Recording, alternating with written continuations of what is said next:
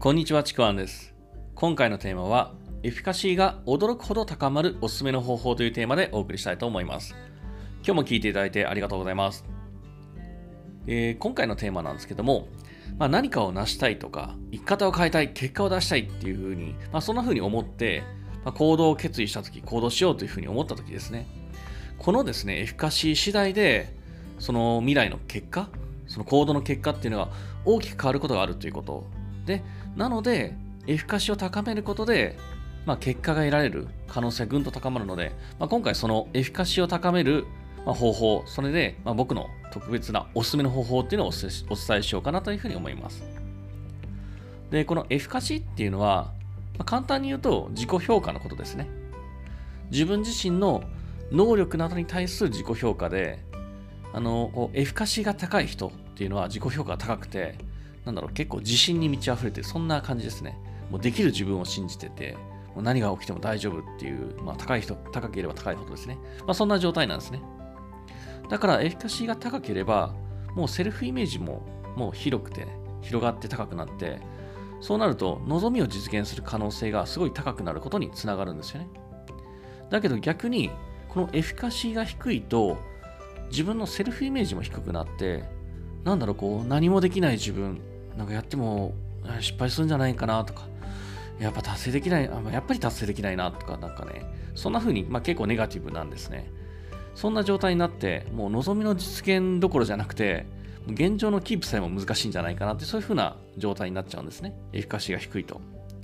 だからこそ、あの、まあ、何かを成したい、生き方を変えたい、結果を出したいっていう風に、そう思って行動を始めたんであれば、まずはエフィカシーを上げることから始めてみるといいかなというふうに思います。で、エフィカシーが、まあ、高い人っていうのは、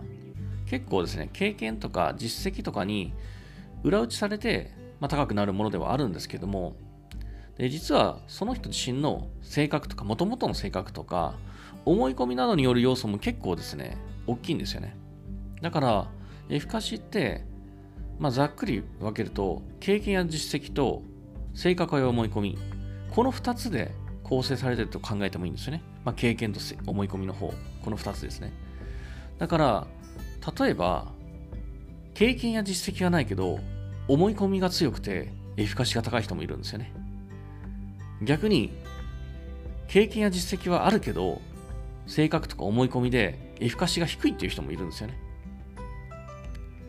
だから、経験や実績があるからといってエフィカシが高いわけでもないし、経験や実績がないからエフィカシー低いっていうわけでもないんですよね。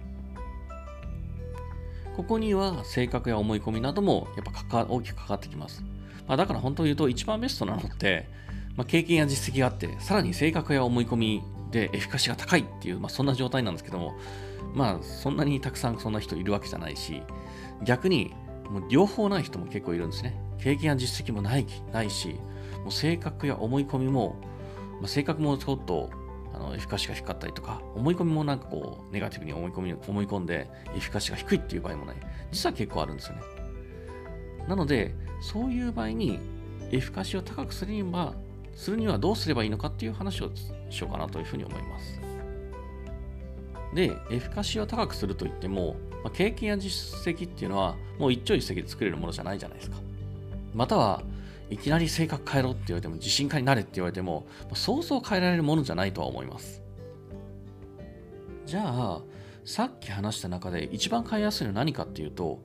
思い込みの部分なんですよね。で、この思い込みっていうのは、健在意識の方のであるものなんですね、思い込みって。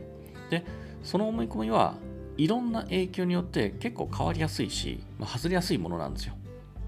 思い込み変わります、すぐに。例えば、なんかこう、今までできないと思い込んでいたんだけども、あの人の行動を見て、なんかこれ自分の思い込みだなっていうふうに気づいたとか、なんかこれが絶対だと思っていたもの。だけど、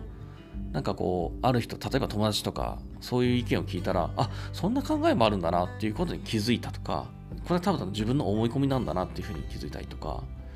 またはですね、なんか自分では、これなんか難しいな、きついな、ハードル高いなって思って、まあ、そんなふうに思い込んでたけど、いざやってみたら、あれ？意外と簡単にできたとか、意外と自分にも、あの、うまくできたとか、そういうこともあるんですね。そんな時って、もうポロッと今まで思い込んでたものって外れるんですよね。で、こんな風に思い込みって、まあ、例えば誰かから言われたとか何かを見たとか本を読んだとかっていう、まあ、外部の影響とか刺激もそうなんですけども、まあ、自分がちょっとした行動で、あれ？これ思い込みだったとかね、一瞬で思い込みって外れる時ってあるんですよ。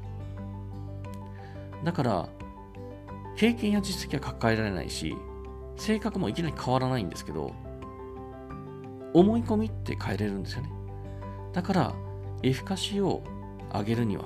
まあ、実績も経験もなくなない時に、エフィカシーが低い時に上げるには、まずこの思い込みの方からアプローチするのが一番早いです。で、この思い込みを、まあ、変えるアプローチ、方法、まあ、これについてはですね、ちょっとこのまだ長くなると思うので、次の音声の方で、お伝えしようかなと思います。では、え今回も最後まで聞いていただいてありがとうございました。ぜひですね、この続きの音声もお聞きください。よければですね、いいねとかフォロー、えー、コメントいただけると嬉しいです。ちくわあきらでした。